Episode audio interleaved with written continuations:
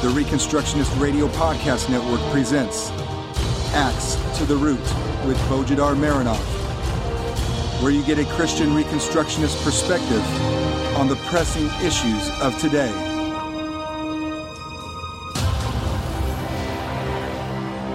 Welcome to episode 68 of Acts to the Root podcast, part of the War Room Productions. I'm Bo Marinov, and for the next 30 minutes, we will look at a crystal clear example of covenantal approach to history. You know, that approach that looks at history not as a motley collection of purposeless, haphazard events of no origin nor direction, but as a string of God's actions according to his plan for history, which is the progressive revelation of his kingdom in history and on earth, manifested in the victory of the gospel of his Son, again, in history and on earth. Is the difference important for a Christian? You bet. Our Christian faith hinges on whether we believe that history in its every single event is controlled by God for the purposes of His gospel. The so often quoted verse of Genesis 15:6, Abraham believed in God and he reckoned it to him as righteousness, repeated several times in the New Testament, was not speaking about Abraham's faith for things present. Read the context of Genesis 15. It was faith in the future faith about God controlling history so that Abraham's seed eventually became the dominant factor on the planet. So shall your descendants be. To have such faith towards the future that only can be credited for righteousness, for no other kind of faith would suffice, Abraham had to believe that there would be no gray area in history free of God's control. Everything, to the minutest detail, would be directly and intimately governed by God.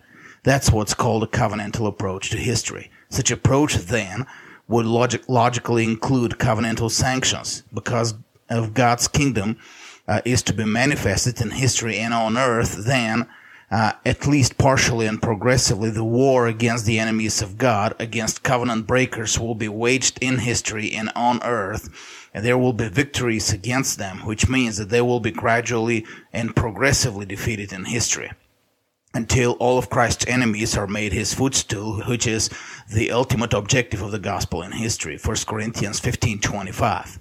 God will bring about Christ's victory by defeating his enemies in history. The historical example we will use to show the covenantal lesson is of an utmost significance to us. Why? Because, unlike other historical events, of which we have spoken before, this one is unfolding right in front of our eyes today. And not only that, it is also of enormous relevance to us as American Christians. For the sins involved in this example of historical sanctions are also sins that we as American Christians commit today en masse as a church following wicked leaders and politicians. And we have not repented of them, and in fact, we're still involved in those sins, so we better pay attention. The last week, the Parliament of South Africa passed with overwhelming majority a motion put forward by the radical leftist party Economic Freedom Fighters and accepted by the ruling African National Congress. The motion provides for legal action by the South African government to start confiscating agricultural land from white farmers and give it over to the black population. The decision is of very high historical significance because it is the only such legislative act in this century so far which prescribes punitive executive action along racial lines. Even Mugabe's Zimbabwe, while uh, driving the white farmers out of their farms, didn't declare it officially to be motivated by racial, racial differences. The racial prejudice in Zimbabwe was in the selectivity of the executive action, not in the official legislative language. Racial segregation and oppression, of course, was common for many countries during the 20th century, always in favor of white populations. But after the civil rights movement in the U.S., the decolonization of Africa and Southeast Asia, and the fall of the apartheid in South Africa, such racially motivated action and speech have been to a great extent barred from official pronouncements of the world's governments. Now, but the Parliament of South Africa brought back to life the Frankenstein of racism by government action. As of now, there seems to be little hope of repealing the motion. The ruling African National Congress seems to understand the dangers of the motion to the country's economic situation and international reputation. The new ANC uh, president, Cyril Ramaphosa, delivered a rather moderate speech giving vague promises that the government will proceed carefully and that there will be no land grabbing. And yet, his own party needs the support of their allies, the EFF. The Democratic Alliance, a party with a long history of anti-racism and anti-apartheid activism, is too weak politically to make any difference. The international political establishment doesn't seem too interested in confronting South Africa about its new form of apartheid and government racism. Even if it did confront it, little would come out of it. The white apartheid survived for several decades in the midst of constant international condemnations and embargo. It looks like the white farmers of South Africa have little hope to keep their land, and without compensation, the prospect before their families is certainly not bright. There could have been an easy solution to their plight coming not from their own government and their own society, but from other nations. Such solution has been known to Christian Europe for centuries, and it has been used extensively, especially by Protestant nations. It is called open borders. Starting from the 8th and the 9th century, especially after the rise of the most massive and the longest lasting grassroots movement, the Peace and Truce of God, uh, we will cover it in a future episode of Acts to the Root. Christendom understood it as an imperative for both nations and for their rulers that whenever a minority came under persecution by their own rulers, it had the God-given right to cross the border into territory where its rulers had no power to persecute. The already Christianized Roman Empire allowed Goths and Franks to flee from the attacks of Attila's Huns into its own territory. Later, these same Goths and Franks helped to defeat the Huns and protect its borders. In fact, it was the Franks who preserved the Roman civilization long after the empire was gone.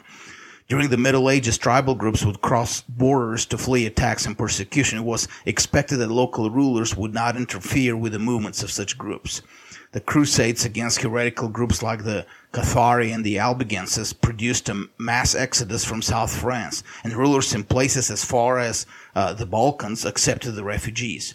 If Spain persecuted its Jews, France and the Netherlands would accept them. If, if some German princes would persecute certain groups, other German principalities would be safe uh, for the same groups, etc., etc., etc. Open borders have always been the hope and support for those persecuted and they could have been the hope and support for the white farmers of South Africa, provided, of course, America had stood faithful to her Christian legacy and had opened borders.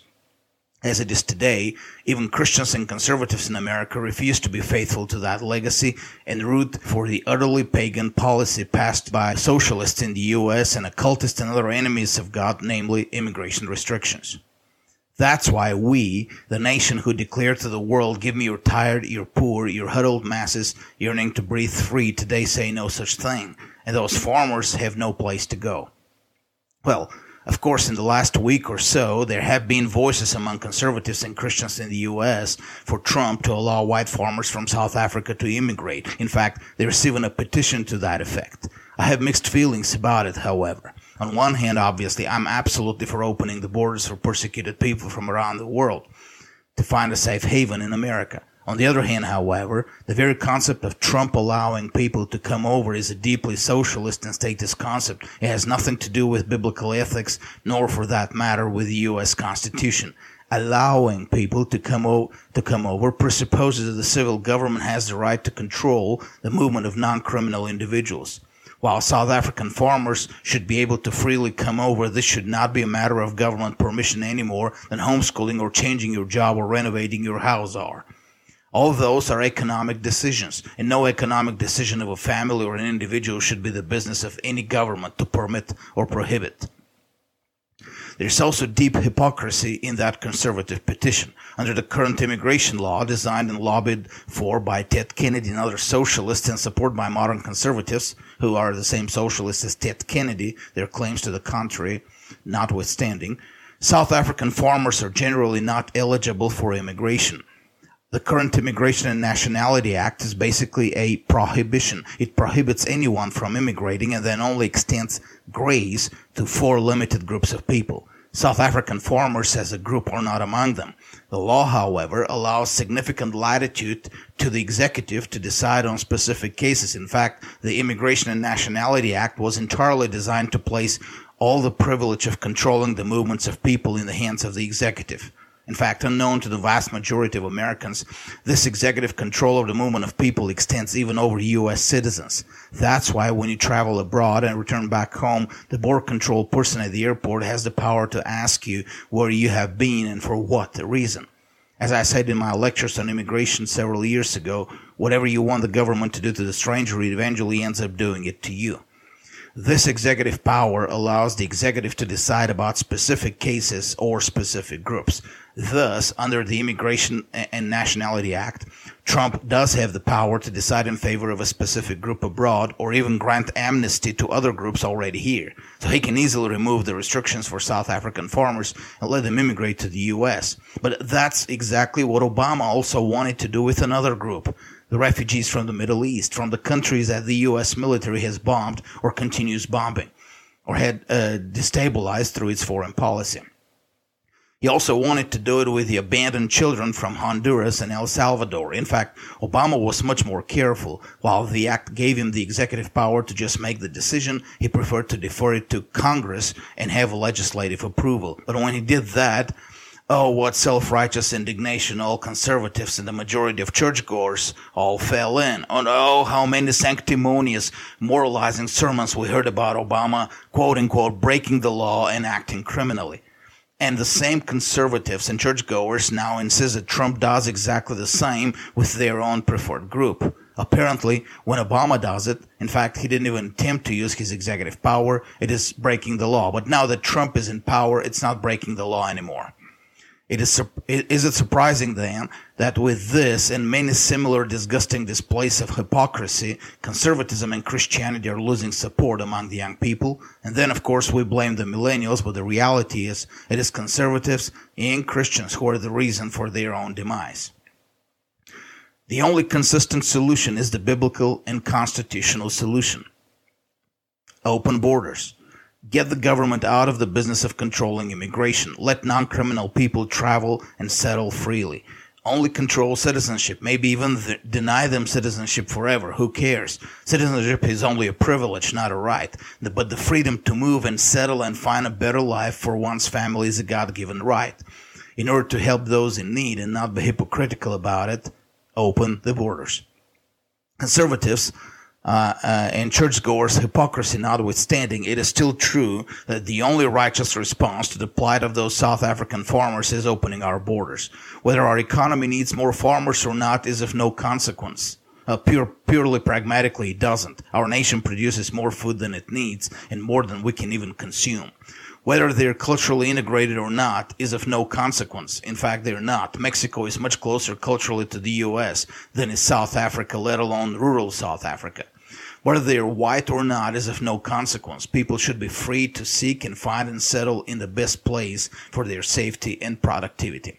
Now, having established a solution for the problem, however, we as Christians should resist the temptation to instinctively side with the white farmers of South Africa and identify with their plight because while the decision of the South African parliament is obviously wrong and it will bring more suffering to South Africa, such decision was not made in a historical vacuum and it certainly wasn't made in a covenantal vacuum. Yeah, we can say that the decisions uh, the decision was motivated by racism, but we shouldn't stop to assuming racism was only the immediate cause for it, because racism was present much earlier, one or two generations ago, and that racism was deeply embedded in the way white farmers were able to acquire that land in the first place and profit from it. Unless we forget, for two generations during the previous century, South Africa was governed by the most repulsive system of overt institutional racism, unique in the whole world in its government oppression of whole populations of people entirely on the basis of their skin color. One of the most amazing achievements of the South African system of apartheid between 1948 and 1990 is the fact that it was capable of convincing millions of Western Christians and conservatives in general that it was a capitalist system which fought for freedom and against socialism. Nothing can be further from the truth. The apartheid was a socialist system all the way through. It was a system of oppression of one group of people in favor of another group of people. And for most, if not all, of the history of the apartheid, it was the white farmers who profited the most from this oppression. Of course, South Africa didn't invent racism, nor did it invent racial segregation by legislation. The earliest racist theories in the West sprang out of the Enlightenment and its environmental theory of culture in the second half of the 18th century. Before that, the only consistent racist theory about the moral or biological inferiority or superiority of certain races based on skin color could be found only in the Talmud, the so-called Curse of Ham myth, which was designed to justify the North African slave trade in the Caliphate controlled at the time by Jewish merchants.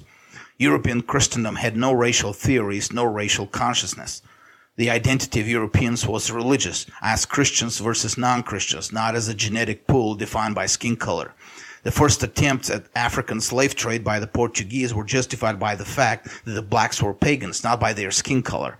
Ethiopia, on the other hand, as a Christian country, was considered part of Christendom, and Portuguese soldiers and mercenaries fought in service of the kings of Ethiopia. Uh, for example, Vasco da Gama's own son, Cristobal da Gama, died a heroic death defending the Queen Mother of Ethiopia against Muslim invaders in 1542.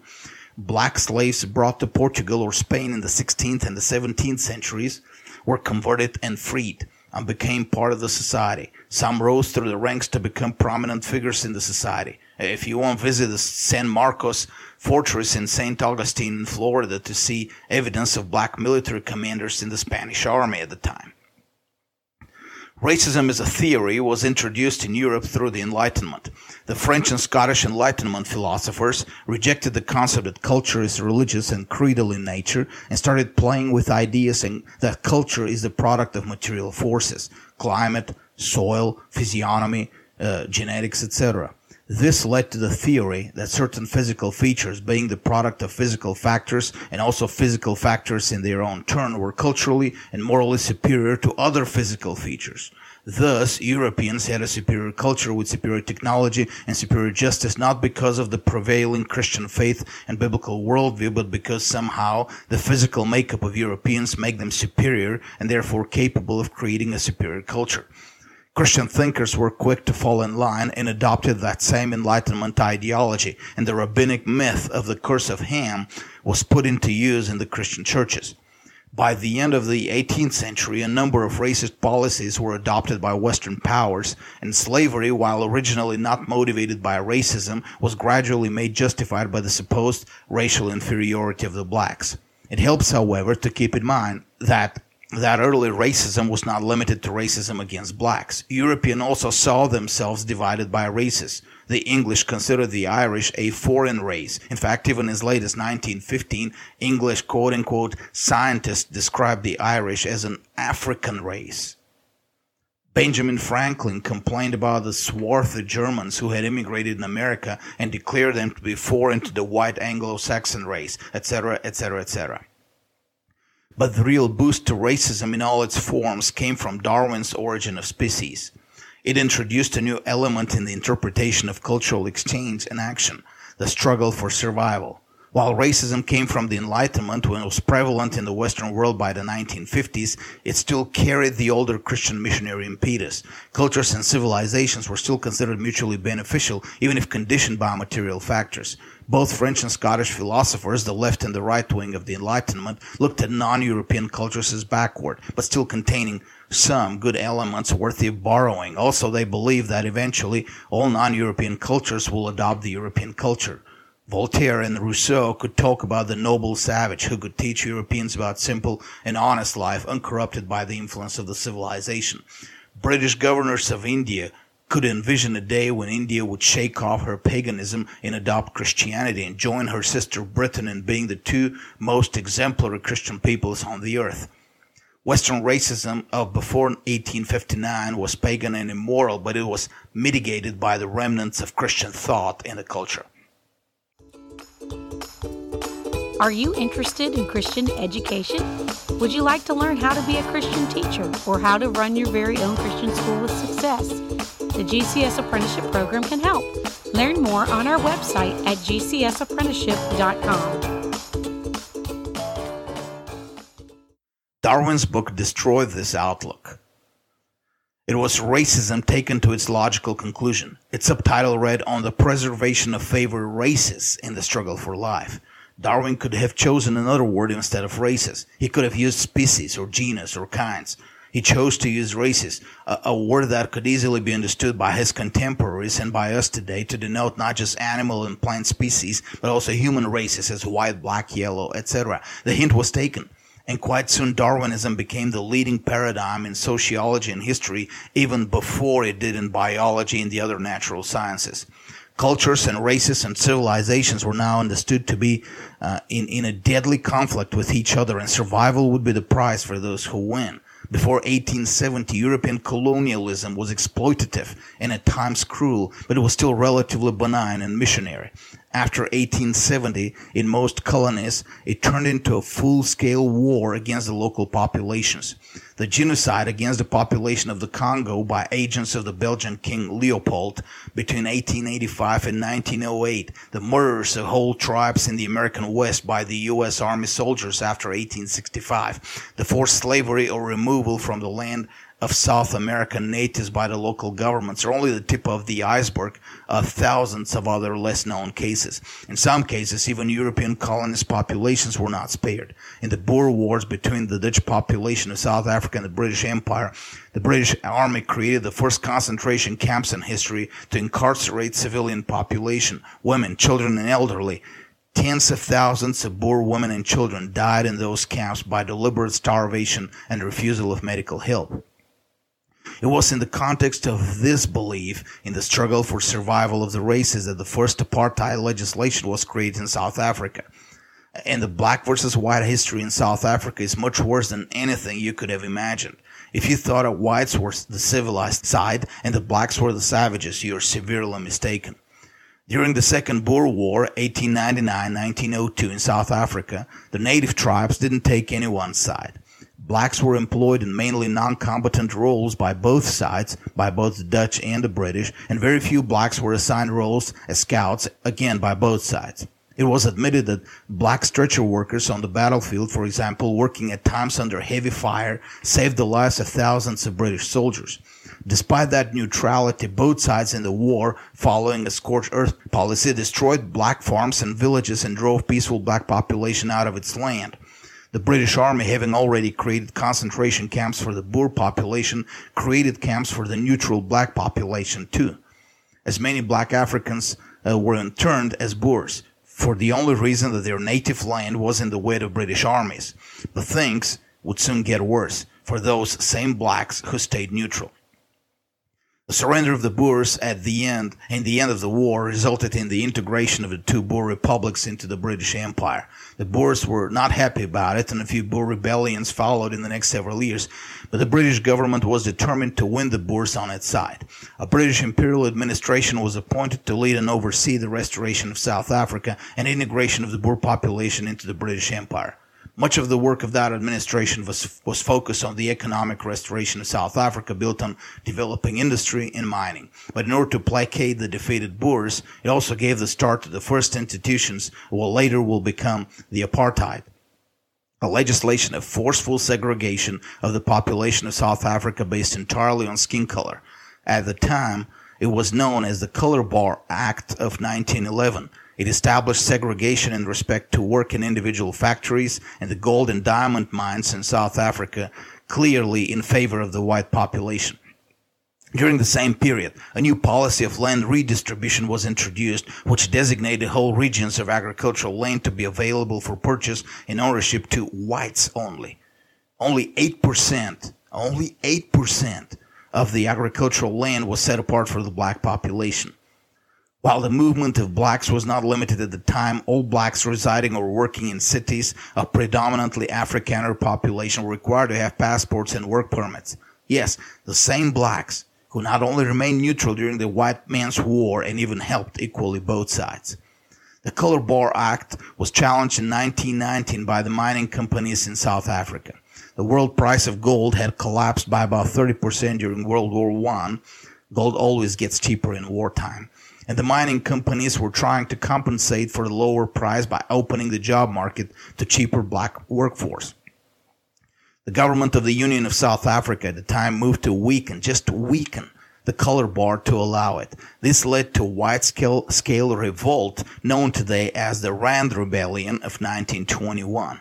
A coalition of, listen to this, white labor unions, the Labor Party, the Communist Party of South Africa, yes, the Communist Party of South Africa, and the then very young National Party organized close to 100,000 miners and industrial workers under the slogan, listen to this, Workers Unite, keep South Africa white. The armed rebellion that followed was so extensive and so destructive that the government of the Union of South Africa had to bring in a, regular army with field artillery, tanks, and bomber aircraft to crush the rebellion. This reflected poorly on the political position of the government of the Union. The next year, uh, uh, Jan Smuts, prime minister who crushed the uh, Rand Rebellion, was voted out of office. The National Party won the elections. The color bar was preserved and even reinforced and expanded. The National Party then grew in influence in the next couple of decades, especially among white farmers. When South Africa moved to independence in 1948, in the first general elections led by the Dutch reformed minister Daniel Francois Malan, notice a church minister, the National Party won the elections mainly with the votes of the white farmers. The election system was heavily rigged in favor of the rural African regions. Malan uh, immediately moved to introduce one of the most egregious racial segregation systems the world has ever seen. Over the next 10 years, a series of laws were passed that basically established a system of internal closed borders throughout the country. A new redistribution of land was decreed, one that still left only 8% of the land available to the black population, but even that 8% was mostly infertile land in areas with no infrastructure at all. The color bar was not only retained, it was made even worse. Under the apartheid, the black population was now declared citizens of the native lands and stripped of their South African citizenship. This made it virtually impossible for a black person to get a job in the mines or in the industrial sector unless they went through a long process of getting a work visa or permit. Even when a black person got that work visa or permit, they were specifically barred from bringing their families with them. And since the work permit was re-entry limited, that forced many black fathers to live away from their families for long periods of time. The minimum taxable income for a black worker was 350 rand a year, half that of a white worker. For, for white workers, it was 700 rand a year. And if this was not enough, South African blacks couldn't even emigrate. South Africa denied them passports. They were not citizens. And the rest of the world didn't recognize their native lands as sovereign countries. Neither did the, the South African government, fearing that this would legalize imports and exports, including of strategic materials and weapons. The situation of the South African blacks was hopeless. They couldn't develop their own native areas, they couldn't find work, and they couldn't emigrate. And the legislation was so evil that even foreign nationals were denied basic rights if they were black. Wealthy black families from South Rhodesia, for example, which never had segregation when traveling to South Africa by train, were forced at the border to vacate first class cars and move to the blacks only cars, and were barred from staying at hotels. In the cities, whole populations were removed from their houses to designated areas without compensation. Sophiatown, an affluent historic black neighborhood in Johannesburg, a cultural and economic hub for the urban black population, conveniently close to the city's industrial areas, was forcibly vacated by the government. Police with rifles and special maces known as knobkerries against unarmed population, including women and children, and residents and homeowners were moved 15 miles away from the city. The area was then bulldozed, then rebuilt under a government plan and renamed to Triumph. In the final account, however, it was settled with mainly poor and low class white Afrikaners and, and soon turned into a slum ridden with crime, prostitution, and drug abuse. Ironically, the white culture the government planned to exhibit higher standards than the colored culture turned out to be much worse than it. Similar was the fate of the well-known District 6 in Cape Town. Again, a whole area of town was confiscated by the government, forcibly vacated, bulldozed, and rebuilt under a, a government plan. 2,000 homeowners lost their properties and only a few of them were given any restitution. It was much lower than the market value of their properties. District 6, however, was never rebuilt completely. Today only 20% of it is rebuilt with most of the land being simply fallow land or dumping ground. And guess how the ruling National Party excused all these actions of government control, confiscation, and oppression? the excuse was that the apartheid was no different than the immigration restriction laws in Western Europe and in the United States. In fact, on many occasions between 1952 and 1990, South African politicians and officials were openly referring to the illegal immigration problem in the US as the same problem they had in South Africa. The apartheid was very deliberately and overtly a policy of closed borders. It was based, just like the U.S. immigration policy and the anti-immigration rhetoric after 1920, on evolutionary presuppositions that immigration restrictions were needed to assure the survival of the European culture. Behind all that was the Darwinian belief that cultures, racially defined, were in a global clash for scarce resources, just like the animal species in the origin of species and therefore the survival of the civilization had to be assured by government control over the movements of individuals. Where were the white farmers during these decades of violent socialist uh, policies of government confiscation of property, redistribution of wealth, closed borders, and government control over the movement and actions of individuals? they were the most fervent supporters of the National Party. Yes, the white farmers all these years. The voting system of South Africa was heavily rigged in favor of white rural areas, and these white rural areas voted for the National Party and socialist policies. There was a good reason for that. By limiting the access to the land market, the government made agricultural land exquisitely cheap. About 90% of the land was open for use to 17% of the population, of which 17% only a small portion took to farming. On the other hand, since the native population was given mostly infertile land, the native areas depended heavily on food produced by white farmers for their survival. Given that the native areas had no infrastructure, therefore not many job opportunities, the farmers could always draw on cheap black labor. The bureaucratic requirements for work permits were quite heavy, and sometimes blacks had to work illegally, which drove down the wages. For all these years, the market was always in favor of the farmers abundant cheap resources, abundant cheap labor, and abundant dependent markets without competition. No wonder the farmers continued keeping the National Party in power.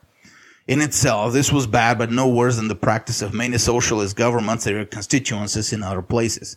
What made it worse, however, is that all these abominations were committed in the name of Christ. Remember, the apartheid was designed and started by a Dutch Reformed churchman as a prime minister. Until the very end of the apartheid, the rural white population was the most church white population in the world. They continued attending their church services and continued pretending that they were building a Christian culture. Just like the German Christians did their service and sang their hymns uh, during the 1930s, South African Reformed Christians, especially in the rural areas, did their services and sang their hymns while voting for mass government incarceration of whole populations, government robbery, redistribution of wealth, control of individuals, separation of families, or banning marriages not on the basis of religion but race, etc., etc., etc. While any sin is an abomination before God, there is a special commandment, part of the Ten Commandments, against using the name of God in vain. South Africa has been violating that commandment for decades, and among the worst culprits in this massive violation were the white farmers. For all our sympathies for them, we as Christians can't lawfully overlook that grievous cultural and individual sin committed in the name of Christ. Bill Evans, a wonderful friend, and as you might remember from our introductory episode to Axe to the Root, the inspiration for me to start this podcast, asked me a few days ago in relation to an article I had written many years ago. How does God's judgment work in the modern world for the sins of a nation or at least of a generation of people? The way God deals with the white farmers of South Africa today gives us a good illustration of God's covenant judgments in history. For a generation after the end of the apartheid in South Africa, there was no word of remorse or repentance from those who carried the name of Christ and pretended to worship Him in their churches Sunday morning.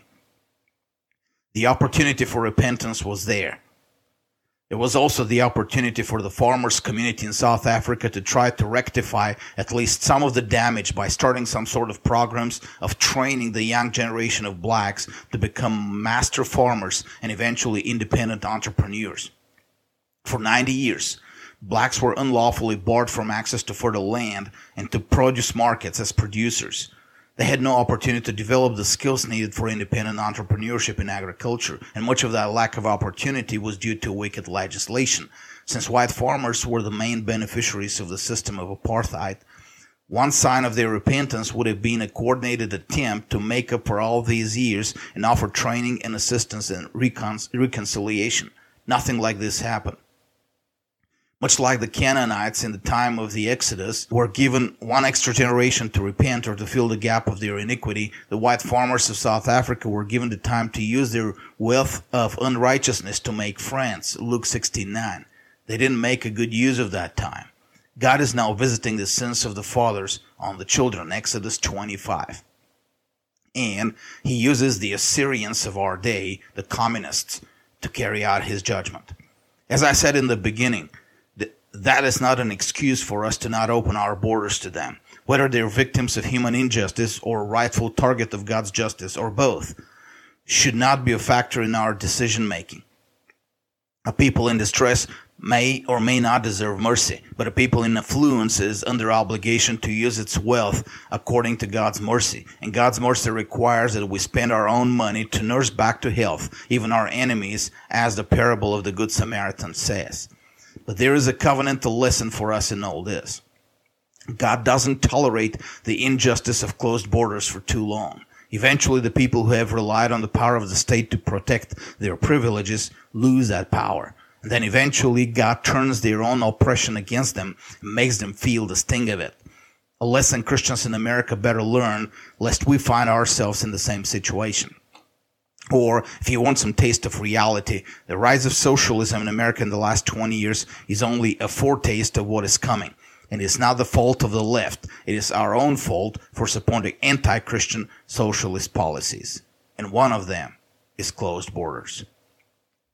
The book I will assign this week is Kaffir Boy by Mark Mathabane. The book is an autobiography, not a historical study. I read it many years ago. I have only general memories of it. But one thing I remember cr- clearly. The hopelessness created among the black youth by the apartheid government with its policies of segregation is comparable to the sin of those who make those little ones stumble. The fact that God had so much patience with the injustice of the apartheid only shows his enormous long suffering and goodness. Those who benefited from the apartheid and didn't stand against it are without excuse. And finally, in your prayers and giving, remember Bulgarian Reformation Ministries, a mission organization devoted to building the intellectual foundation of the future Christian civilization in Eastern Europe by translating and publishing Christian books dealing with the application of the gospel to every area of life. Visit BulgarianReformation.com, subscribe to our newsletter, and donate. And God bless you all. This was a Reconstructionist Radio War Room production. Axe to the Root with Bojidar Marinov. Please visit bojidarmarinov.com and reconstructionistradio.com forward slash axe to the root.